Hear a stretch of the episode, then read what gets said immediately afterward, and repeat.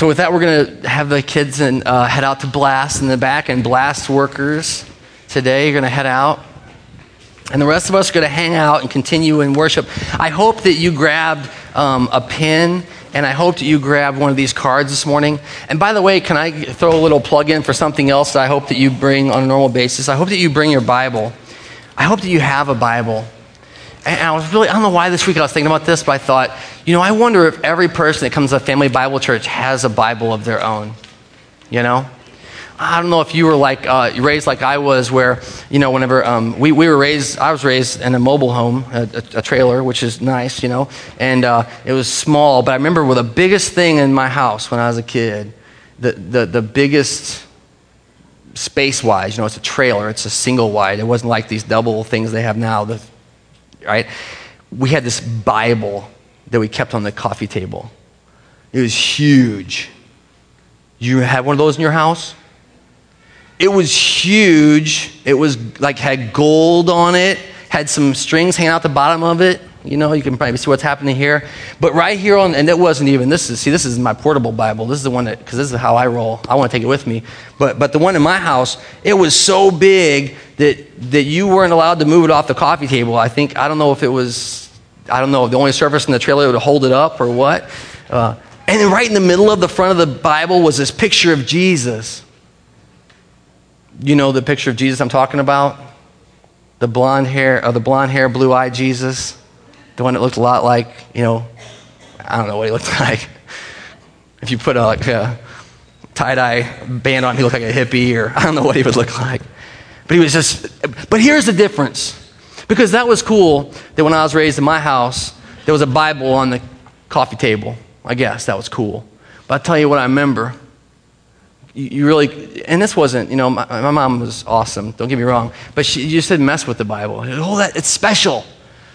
And, and, uh, and we never opened that Bible. And even when you did, it was kind of odd. Once in a while we opened it, it was just kind of odd. The, it was just not very, I don't know, accessible. but we never opened Bibles in our house. I don't know if it was there in case Jesus showed up at our house. He'd be like, oh, look, you got my book on your table. Good. You know? Maybe that's what it was. I hope that you have a Bible. And I hope your Bible isn't one that just sits there for the neighbors to come over and see. I hope it's the one that you're wearing out. You know what I mean? I really do. I hope it's one that you're, you're getting, to, I hope you're in by yourself reading the Word of God. I hope that you're getting together with small groups of people, whether or not they're from Family Bible Church, and you're opening the Word of God and you're listening to what it has to say. And I don't know if that's true for you. If it's not true for you, if you don't have a Bible, and for heaven's sakes, if it's because you can't afford a Bible, come talk to me because we'll get you a Bible. We'll get you one of those really nice ones that you really want, you know, the one that will make you feel like you fit in at the Bible study, not, not the one that makes you feel like you don't have a Bible at the Bible study. So come talk to me because I, I, think that there's n- nothing more important than engaging this conversation uh, that God's been having with his people. So, for what it's worth, I don't know why God had on my heart this morning to share that as we kind of began, but if you, if you don't have a Bible, and if you do have a Bible, I hope it's a portable one that you can bring with you places. If it's too big to carry into a room, or if it's too big to carry out to a barbecue, it's probably too big. That's my motto. I have some big ones, I leave them at home. This is the one I use. So, um, anyway, chat with me if you don't have a Bible. I'd love, I'd love uh, to get you one.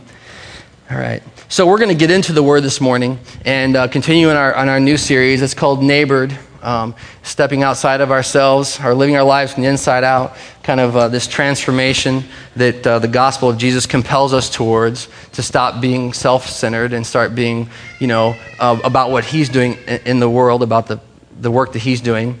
And um, so as we, as we um, get into the Word, I'm going to ask us we'd stop one more time and pray that we would be intentional about listening to what God has to say to us today. So pray with me if you would. Uh, Father God, this book that we've encountered you through is more than just another book. I pray that it's more than just another book on our shelf.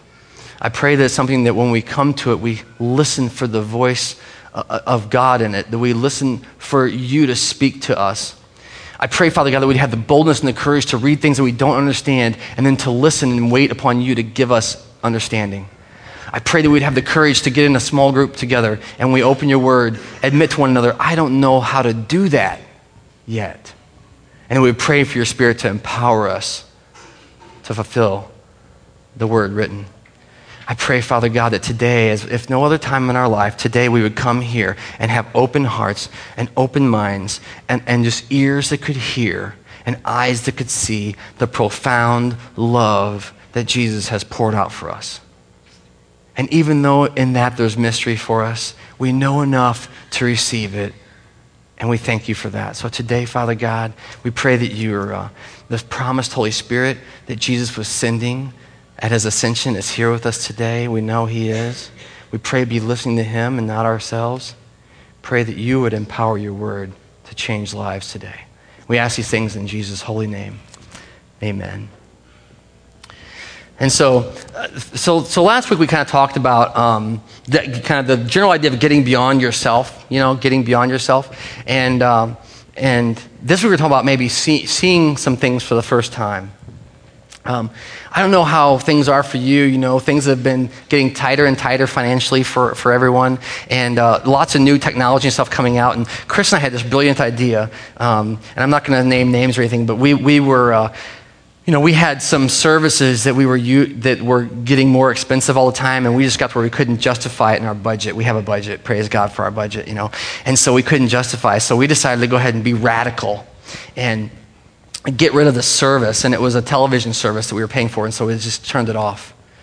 Seemed like a great idea. It was like we were like on the huddle, like, yes, we're gonna do this, yes, we're gonna do this. We talked to the kids, everybody, yes, we're gonna do this, yes, we're gonna do this. And then we went, and we unplugged, and it wasn't like four hours after the dude left, and everyone's like, what are we doing? you know, and so being a, a, good husband and father, I let it drag on for about two weeks before I did anything about it, you know. And I'm telling you this story because here's what's amazing, you see. Um, uh, I had heard that there was this stuff happening for free in the air that, that I had heard that our government had done some things with the broadcast stations, and it had been so long since I listened, any, watched any broadcast anything, but apparently they did some rebanding stuff, and they compressed things into digital format, and it's all this fancy technology, you know, and we actually have one of those really fancy TVs, you know, uh, and so they're supposed to be able to, to listen and hear something that's there, and it's supposed to be amazing. And it's, it's, it's like this, uh, what is it called? It's like digital broadcasting. So here's what's funny. We, have had this TV for a while, and, and we've, uh, but we've never had to try to figure this out how to, how, to, how to see it, how it works. Never had to use it. So we started hooking things up to our TV to see if we could see it, and we couldn't. And we're in Highland, right? It's like, you know, 30 minutes to the nearest tower, apparently. I mean, you got to use compasses to figure this stuff out. I started looking into it. I'm like, oh my goodness, we're never going to get this figured out. Um, Chris, of course, is just real quick. She's, you know, she's like, uh, we're just going to go out there and find something and buy something, you know. And I'm like, I thought we did this to save money. We're not going to buy something, you know. We're having this conversation, and so here's what happened. I'm sure some of you had the same experience as I have, because. This is old news for you guys who already went through this transition, but this is all new to us. I went out and I found these instructions on how to build this really magic antenna that will see these magic signals and I, and, I remember when I was putting it together the whole time thinking, this isn't going to work. This isn't going to work. And even though everybody said it works, it's not going to work. And I, and I got it. And if you want to come to my house, you, Chris would be embarrassed if I showed it to you because it's, just, it's like on this, uh, it's on a leftover board from our basement remodel, as a matter of fact. You know, it's like one of those green, ugly boards uh, that's like treated, pressure treated. And, and, it's, and it's got these like things everywhere on it. And it's got these wires. You know, it looks like a science experiment gone wrong. You know, looks like a fourth grade science experiment gone wrong because I did it, you know. And I remember I was so excited when I finally got it finished that it was like, you know I'm a night owl, so it was like 11:30 at night, and I just, it's alive, you know. And I was in the basement doing it, so I come upstairs thinking Chris isn't asleep. Now you'll know she's an early sleep, you know, early riser, early to bed, and so she's been well asleep. And I sneak in trying to do this in the dark because I'm going to see if it works. And I wake her up, of course. What are you doing? I said, It's finished. Behold the glory. So he hooked it up, and, and, then we had done repeatedly, tried this, tried that, hooked up different devices and stuff, and nothing would get any, couldn't, any picture. We kept saying, no signal. And we were told there was a signal, but it kept saying no signal on our really expensive TV thing. And, and um, I hooked it up, and turned on the scan, and all of a sudden they started clicking, click, click, click, click, click, click, click. It took a while to do it. it got done, and we had like 14 digital channels. What's really funny is, I guess Chris was more tired than I thought because the next day she got up and she goes, That thing is ugly. I'm like, Yeah, but it works, you know? And it was free. That's what I told her, you know. But listen, what's so funny is that there's truth, that there's some things out there that you can't see all the time. And you hear some, you know, someone telling you, well, you know, if you just do these things, you'll be able to see it. And you go, that's not going to work. Uh, this is like some kind of a legend or a myth. That's not real. But today I want to talk to you about the reality of seeing what God is doing all around us. And, and our job, I mean, my job, first and foremost, as a believer in Jesus, is to be seeing what God is doing all around me all the time. I hope it's true for you too. Because it's not because I'm a pastor, that's my job. That's my job as just a believer in Jesus, is to have eyes to see the work that God is doing around us. And, uh, and so I hope, if nothing else, you'll just walk with me today through the potential, the potential to be able to see something for the first time, just the possibility that God is who He says He is, and He's doing what He says He is doing. So, I want to start this week uh, where we left off last week, and we're going to jump in. Um, if you brought a Bible, grab yours. If you didn't, grab one on the end of the chairs next to you. Um, and we're going to read where we left off last week from the book of Isaiah. Now, you remember last week we talked about the idea of getting beyond ourselves, and we said that God uses the willing. You know, He uses those that'll say, I'll go. And so today we're going to start with this passage where we, we left off just reading it, because I want to hear the rest of what God told this willing servant. So as you're turning, I'm going to start reading. It's, it's in chapter 6, verse 8, by the way. It's on the screen. Chapter 6, verse 8 through 13. I'm just going to read this today. This is Isaiah, the author, uh, speaking. He says, uh, the prophet, then he says, Then I heard the voice of the Lord saying, Whom shall I send? And who will go for us? And here's Isaiah, and he says, Here I am, send me. And this is what God said to Isaiah Go and tell this people, be ever hearing, but never understanding, be ever seeing, but never perceiving. Make the heart of this people calloused, make their ears dull, and close their eyes. Otherwise, they might see with their eyes and hear with their ears, understand with their hearts, and return to me and be healed. So Isaiah asked God the question How long shall I do this, Lord? And he answered, Until cities lie ruined and without inhabitants, until the houses are left deserted and the fields ruined and ravaged, until the Lord has sent everyone far away and the land is completely forsaken. And though a tenth remains in the land, it will again be laid to waste. But as, te- uh, uh, but as the terebinth and the oak leaves stumps when they're cut down, so the holy sea will be a stump in my land. And, I want to just remember in Isaiah that we have this guy who had seen the glory of God in the temple, and he was terrified, and he remembered that he was impure, unclean, and he had this experience where God purified him. And after the purification, God is saying, Who are we going to send? And Isaiah says, Send me. And then this message that he gets, and if you don't have a problem with this, I'm not sure I can relate to that because I read this and I think, What are you saying, God? Because God says, Go and tell these people, always be looking, but you're never going to see it and always be listening, but you're never going to hear it. I'm thinking, what kind of a message is that to send people? And it's amazing because when you look at the end, he says, Otherwise, if they could see with their eyes and hear with their ears, they would, and understand with their hearts, they would turn, right, and be healed.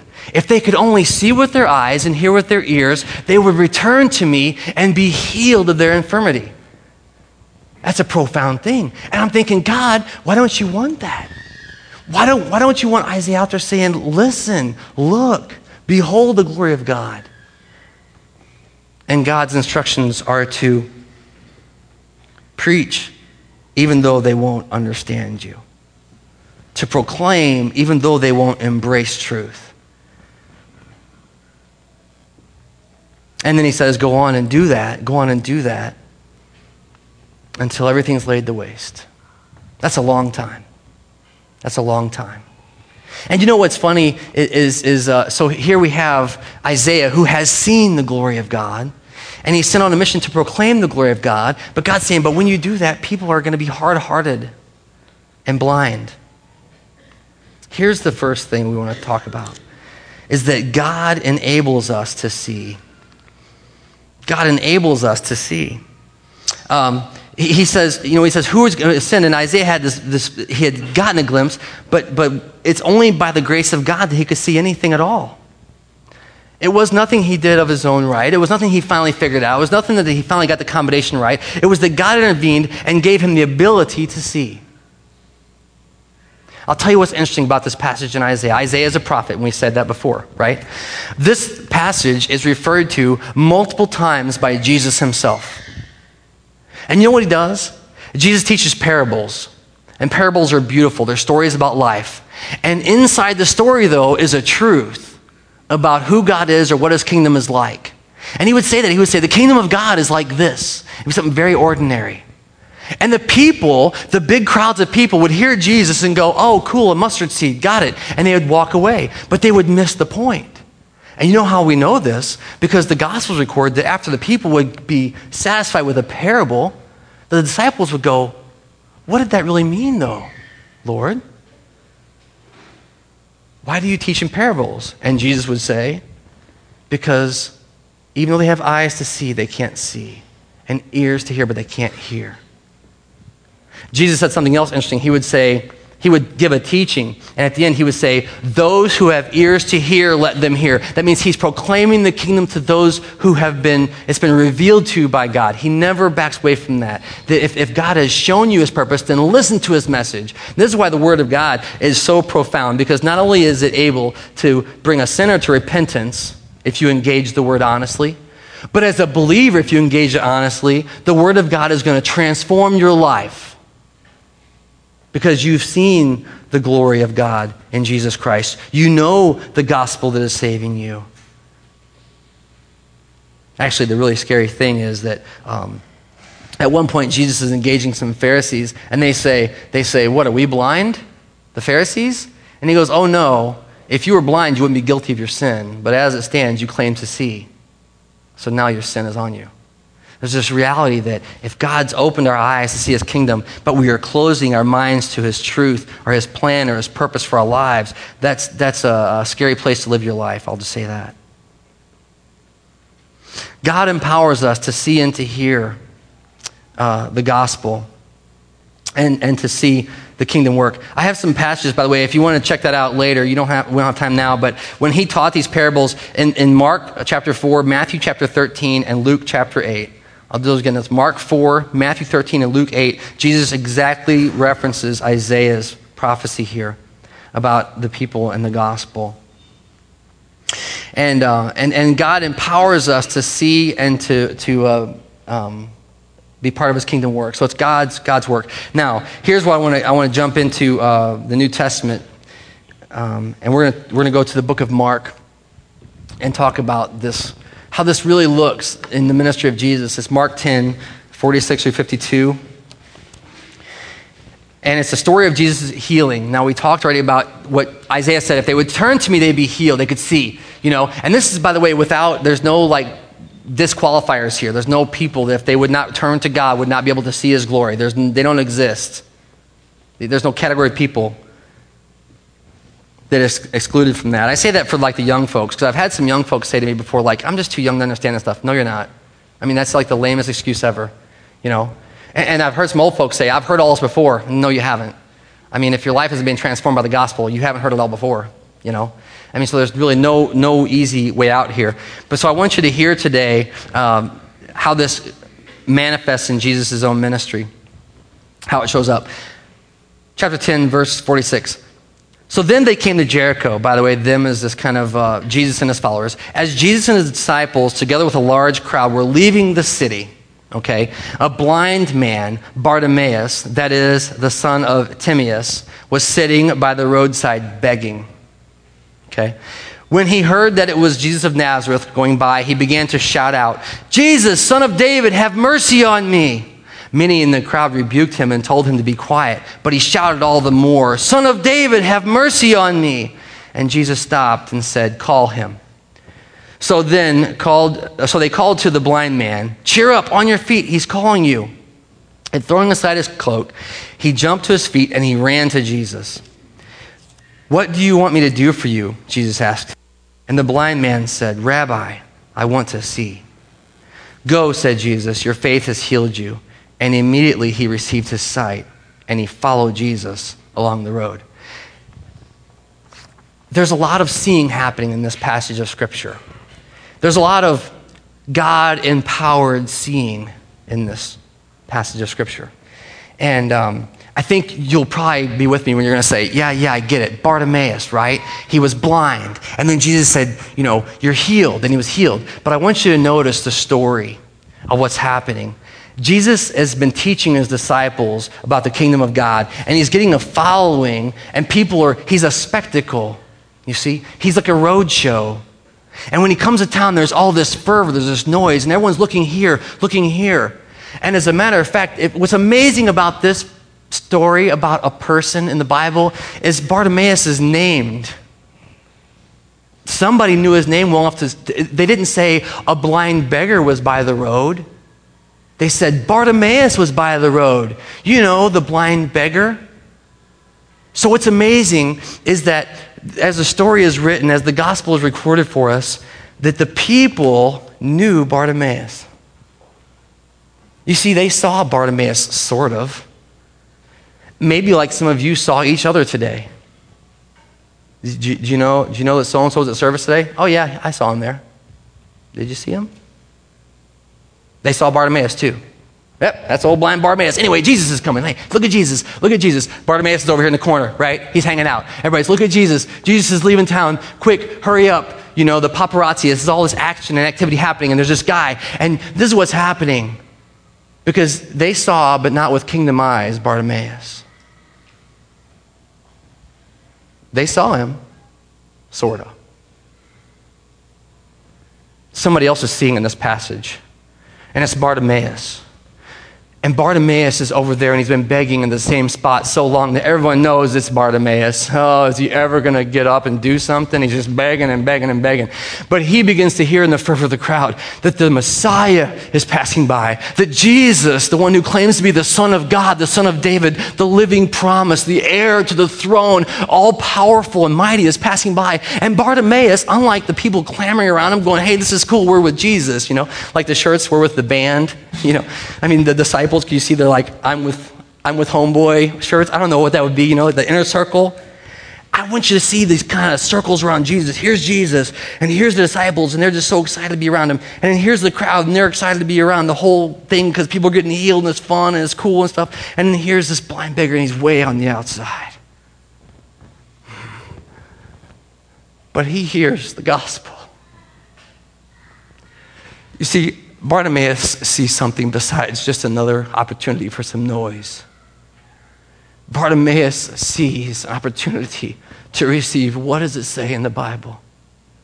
Mercy from God. It's more than just something to do for a while, a fad or a click or something cool. Bartimaeus knows his condition. He knows his hopelessness. He knows his brokenness. And from the side of the road, with all the noise and all the clamor, he starts to scream at the top of his lungs Son of David, have mercy on me.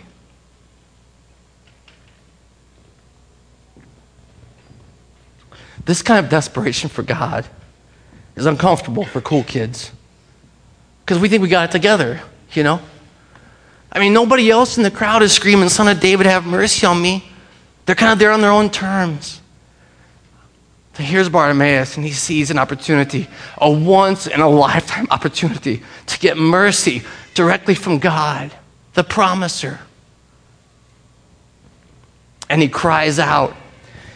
And we know the story, and I mean, but the people are like. Jesus is talking because they don't see what's about to happen. I'll tell you, somebody else is seeing something in this passage, and it's Jesus himself. It's no accident that Jesus, in the middle of this encounter, stops.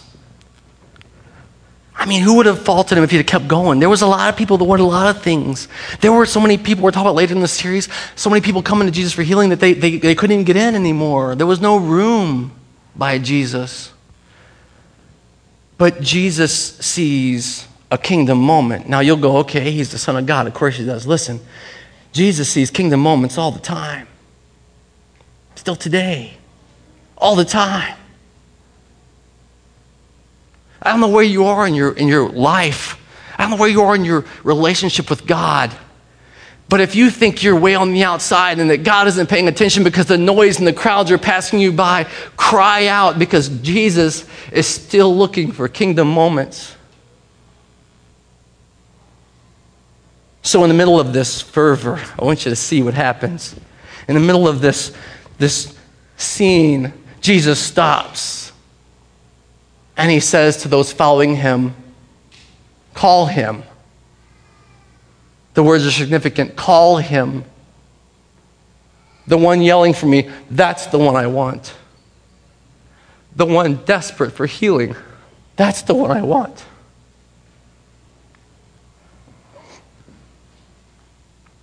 And they stop and they make a way. And Bartimaeus takes off his coat. I said he ran. That's not in the scriptures. It says he went to Jesus. I think he went quickly, you know, because if you're calling for mercy and God says, hey, come here a minute, I'm going to run to the mercy. I'm going to get there in a hurry.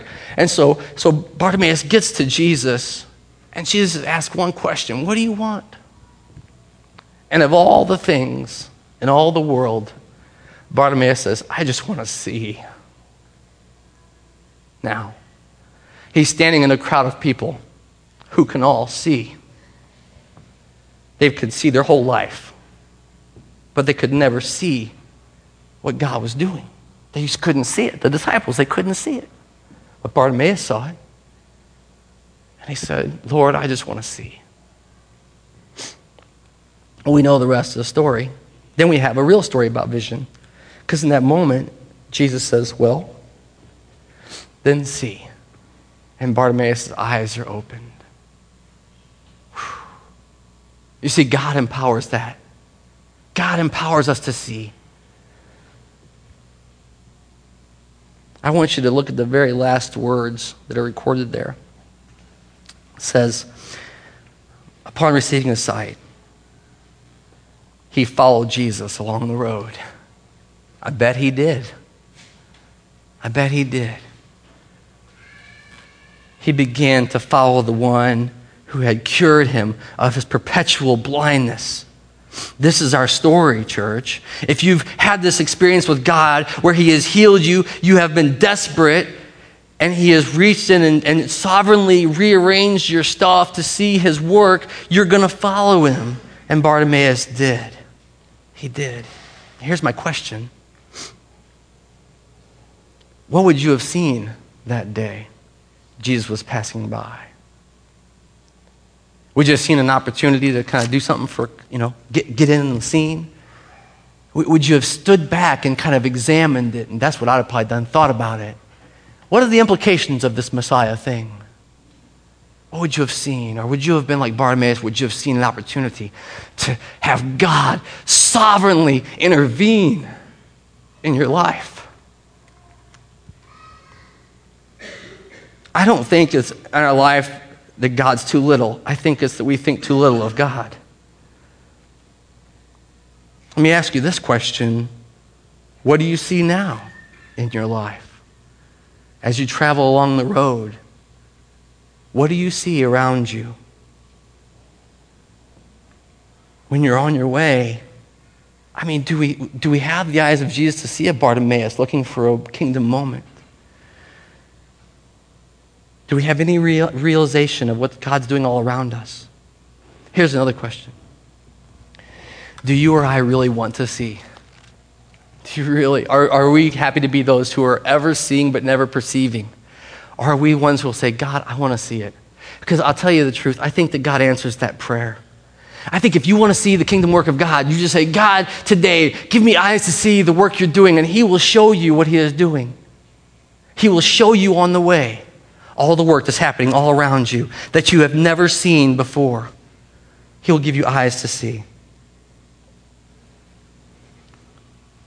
sort of move from seeing, because this is the first step in this, to move from seeing what God is doing around us to a second thing that, that God does in our lives when we begin to see the work that's happening. So, so uh, uh, the, the second thing, thought is this that in our lives, God stirs compassion. God stirs compassion within us. Now, we're going to talk about compassion a little bit, but I really want you to see this, and we're going to turn again to the Gospel of Matthew. This is going to be another story, not Bartimaeus, another story of a healing, right, as Jesus is going along the road. And it'll sound familiar, but there's one, uh, there's one significant difference I want to talk about. Matthew 20. I went the wrong way in my Bible.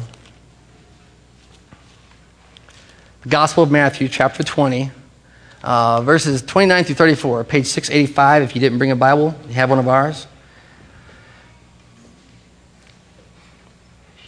So here's a, here's a story from the Gospel of Matthew. As Jesus and his disciples were leaving Jericho, a large crowd followed him. Same kind of a scene, get it? Two blind men were sitting by the roadside, and when they heard that Jesus was going by, they shouted out, Lord, Son of David, have mercy on us.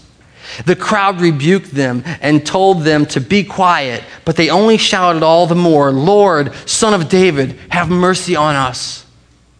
Jesus stopped and he called them. What do you want me to do for you? Again, listen to the same question.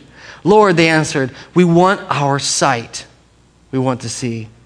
And Jesus had compassion on them, and he touched their eyes, and immediately they received their sight. Look at the last three words and followed him. Same story, right? Two guys on the side of the road. They're both blind. They both start to cry out to God. There's one difference in this narrative that I really want to talk about, and that's compassion. It says that when Jesus saw the two blind guys, just like when he saw Bartimaeus, he was moved with compassion. Jesus was moved with compassion for them. And, and, this is one of those things I was like, man, I want to, you know, I, we talked about this before a little bit, but I want to dig into this a little bit. What does this look like? What, what is it significant? Jesus was moved to compassion when he heard them. What is it about someone crying out for the mercy of God that just gets Jesus bound up, you know, just gets him going? It, it, it, it you know, gets him what? Passionate or concerned or willing or whatever that is. I'll tell you something that's interesting about this.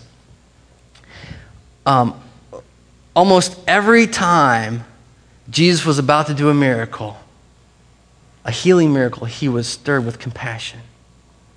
He was stirred with compassion. So, here, here's, uh, here's the Greek. I want to share this with you. Now, I want you to see this word with me. I, I want you for a moment to feel the burden of what, it, what, it, what it's like to prepare a sermon. And if this word doesn't give you a feeling of what a burden it is, I'm not sure what will. Look at that word. There, there's more letters than we have in our alphabet in that word, isn't there?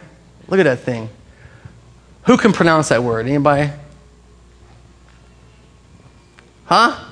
Splaggy, nose eye. Come on, you can try, right? Listen, this word, I'm like, are you serious? This is compassion in the Bible. This is what it says.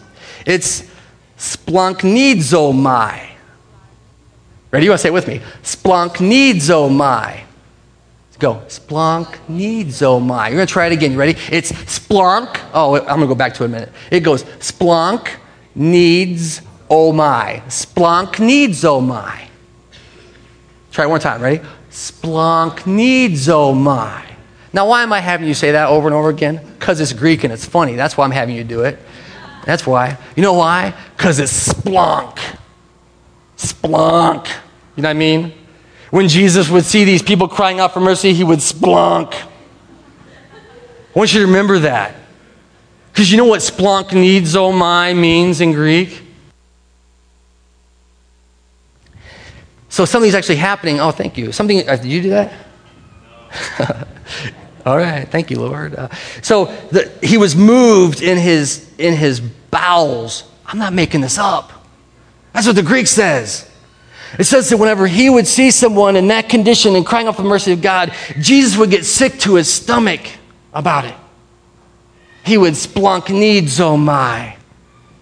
He would get compassionate. You know, another way we can say compassion is suffering with, upset about or, or would, would get gut sick about was lost people.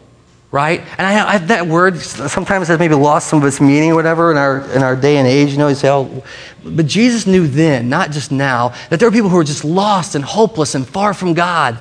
And, and when he would see them, he would have compassion. Listen to the list of things that Jesus was, you know, gut sick about. He was gut sick about the lost people. He was gut sick about the sick people. He was gut sick about hungry people. Listen to this one, folks. He was gut sick about people who were in debt so deeply that they couldn't ever get out of it. Does that sound familiar at all? He would get sick to his stomach about people who owed debts they could not pay. He was gut sick about blind people. He was gut sick about people who were unclean, that the world would look at and say, You can't touch them, you can't hang out with them. This made Jesus sick to his stomach when he saw it. He was gut sick about people who would hurt themselves to feel something. He was gut sick about people who had experienced loss so profound that they were inconsolable, those who were mourning. And the last one I want to share is that Jesus was gut sick about prodigals when they would turn home. He was compassionate toward them whenever someone would do what Isaiah the prophet said and hear and see and turn from their sin and be healed, that got Jesus excited. So here's the question for this stirring God's compassion in us. If He gives us eyes to see, He'll begin to stir a compassion in our stomachs. And my question for you is when was the last time that you were out on the road, on the way, and God made you sick to your stomach about something that you saw? Have you had that experience at all? Have you been just, you know, you're doing your normal thing, you're, you're, you're, living your life, and then you see something, and, and in that moment, you, you, you, you feel it. You have compassion. I want to encourage you, if you have that at all, if you have that experience at all, that that is a God thing. That God's kingdom work is happening when you get sick to your stomach about a condition of someone else that you saw. I wonder last time that uh, you were devastated personally devastated because of the condition of a fellow human being, a brother or sister. See, this is that step along the road to getting involved in kingdom work. Here's the last thing we're going to talk about today. So, we have God empowering us to see, we have God stirring our compassion in us, and then we have this we have God shaping our heart to respond, right? He shapes our heart for response. And I'm going to turn with you to the Gospel of John. It's just a couple books back from Matthew. John chapter, uh, what is it, 11, verses 32 through 40.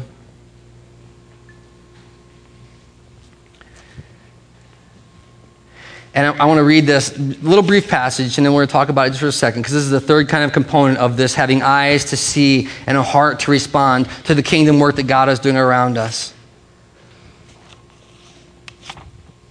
You'll know this is part of a bigger story. We're just going to read a little section of it here. In verse 32, it says, When Mary reached the place where Jesus was, was and saw him, saw Jesus, she fell at his feet and said, Lord, if you had been here, my brother would not have died. So then Jesus, when he saw her weeping, and the Jews who had come along with her also weeping, he was deeply moved in spirit and troubled. Where have you laid him? Jesus asked. Come and see, Lord, they all replied. Jesus wept. Then the Jews said, See how much he loved him. But some of them said, Could not the one who opened the eyes of the blind man have kept this guy from dying? Jesus, once more deeply moved, came to the tomb. It was a cave with a stone laid across the entrance. Remove the stone, he said. But Lord, Martha protested, by this time there is a bad odor because he has been there for four days. And then Jesus replied, Did I not tell you that if you would believe, you would see the glory of God? So here we have Jesus, after having healed blind people, even given them eyes to see, having had compassion and been moved, been gut wrenched over the condition that we were in as humans, far from God. We have Jesus showing up at, at the death of his, one of his best friends, someone he really, really loved. And in this place, uh, we have this encounter with Mary and Martha, the sisters of the dead man.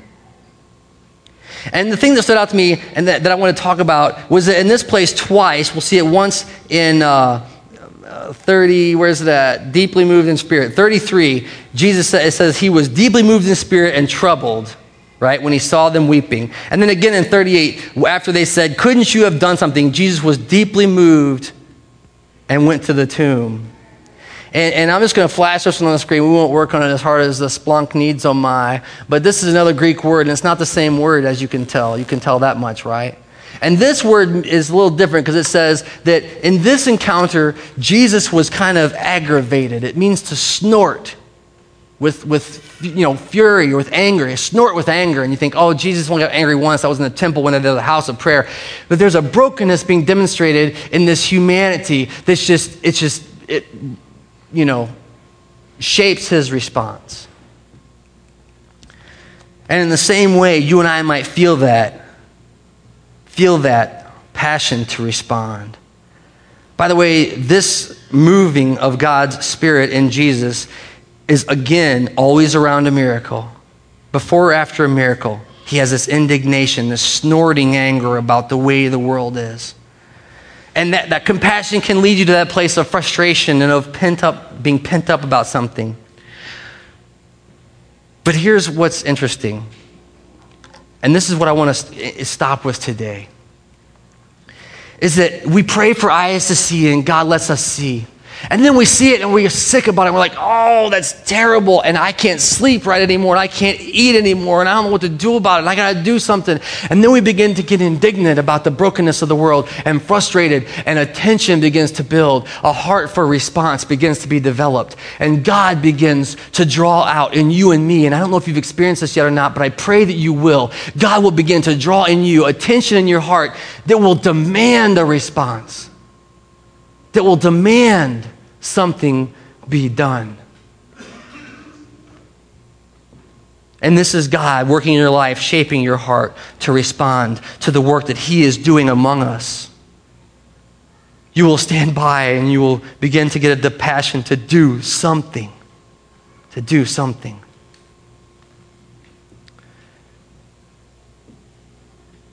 So, my question is Have you ever had that experience? Have you ever had the experience that you've seen it and you're sick about it and then you want to do something?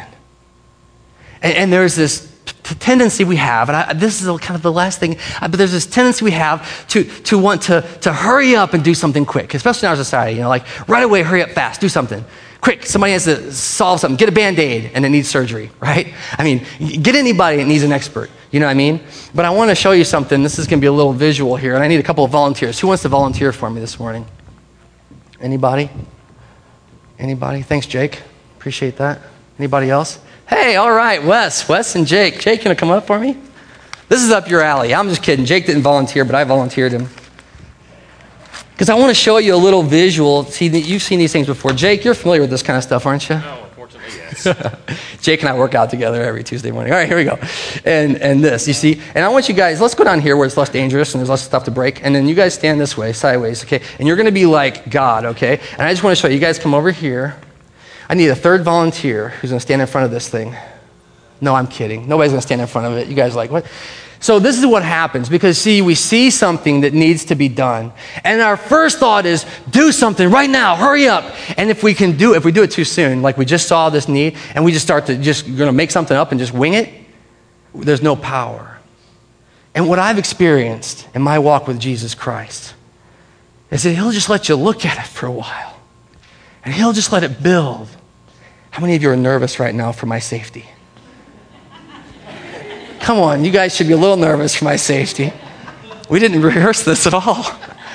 Listen, God will begin to build a tension in your heart, a passion to do something. You'll begin to be burdened, and you'll begin to be like Bartimaeus on the side of the road, and you'll cry out, Jesus, have mercy on your people. Do something about this. I want you to wait here with me. I want you to wait, thank you guys, in that place of tension with God. I want you to stand with eyes to see the brokenness of the world and long. Not for your solution, because I got bad news for you, church. Your solution is going to be inadequate. You're going to think it's a good idea, but it's not going to be enough. And I want you to stand there and wait upon the sovereign God of the universe to come and to do something. But here's the caveat I'll be part of it. God, let's do something together. Who will I send? Be like, send me. Who's going to get in that thing? Who's going to get in that slingshot? Who's going to let God build this tension? Send me. The family challenge for this week is this. There's three clear steps we can take. If you want to be part of the kingdom work that God is doing in the world, there's three clear steps you can take to do this. And the first is to pray to, I mean, to observe, sorry, to observe, to just ask God to have eyes to see. That's prayer too, right? But to pray that God would give you eyes to see. You remember Paul on the road, the scales fell off, and for the first time in his whole life, he could see what God was doing. We can ask God for that. I pray you would join me in asking God. That's the first challenge. The second challenge is to pray about what he shows you. Prayer is nothing more than a conversation with God. And whenever he shows you something on the side of the road, instead of doing that knee jerk, I'm going to fix it right now superhero thing. Let's just talk to God. What does this mean? What are you doing here? Where is your work in this? And then the third thing I'm going to ask you to do with me for at least this week and next is to wait. This is very practical, by the way. This isn't theoretical Christianity. This isn't put it in your notes and take it home and file it away. I want you to live this with me this week. I want you to ask God, God, give us eyes to see what you're doing all around us. And I want you to pray about it. When you see it, when He shows you, He will show you what He's doing. I want you to say, Now, what are we supposed to do, God? What are you doing here? How is this working? And then I want us to wait to stand fast in Christ and His salvation. Just stand with Him and say, You're going to bring a solution that's so much better than ours. I hope you'll take this challenge with me. I'm going to ask you right now if you would join me in prayer. Father God, your word is so profound. It's so un unbelievably true for our lives. It's so forming us into your people. And, and today, Father, I pray that more than anything else, you know, first that we, we've experienced your presence in some way, that we've come to know you in a way that maybe we didn't before.